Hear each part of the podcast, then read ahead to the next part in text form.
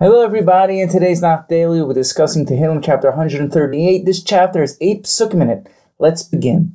Each of us need to live with the awareness God is with us. It's precisely those who call out to Him more can feel the comfort of their emunah.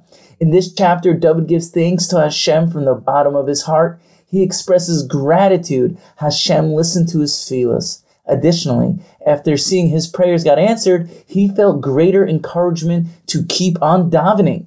David expresses God's sovereignty will be recognized by all the kings on earth during the times of Mashiach because God sees the lowly and despises the haughty. David ends by relating, despite his troubles, God is with him, always looking after him. Now for the highlight pasuk. In verse 6, it says, Ki Ram Hashem v'shafal yira v'gavoa mimerchak yeyeda.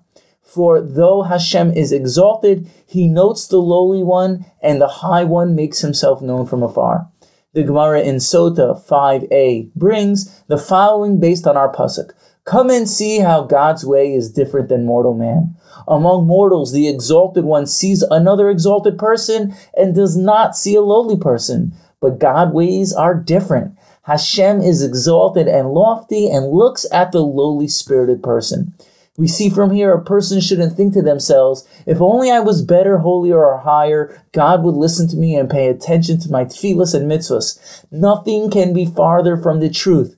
God's ways are not like man's. God is constantly looking and paying attention to even the lowest person's mitzvahs, tefillas, and good deeds.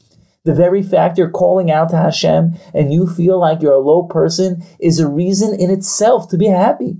Reb Nosson explains, a person can always say to themselves, a person as lowly as me is zocha to wear tefillin, make brachas, and daven to Hashem. Wow, I must be really special. In this way, they use their point of sadness to turn it into happiness and bring it to the side of kedusha. Let us merit to feel close to God and to realize God specifically listens to us because we are low. Stay tuned to the next episode of Nach Daily. We'll be moving on to Tehillim, Parak 139. Thank you for listening and have a wonderful day.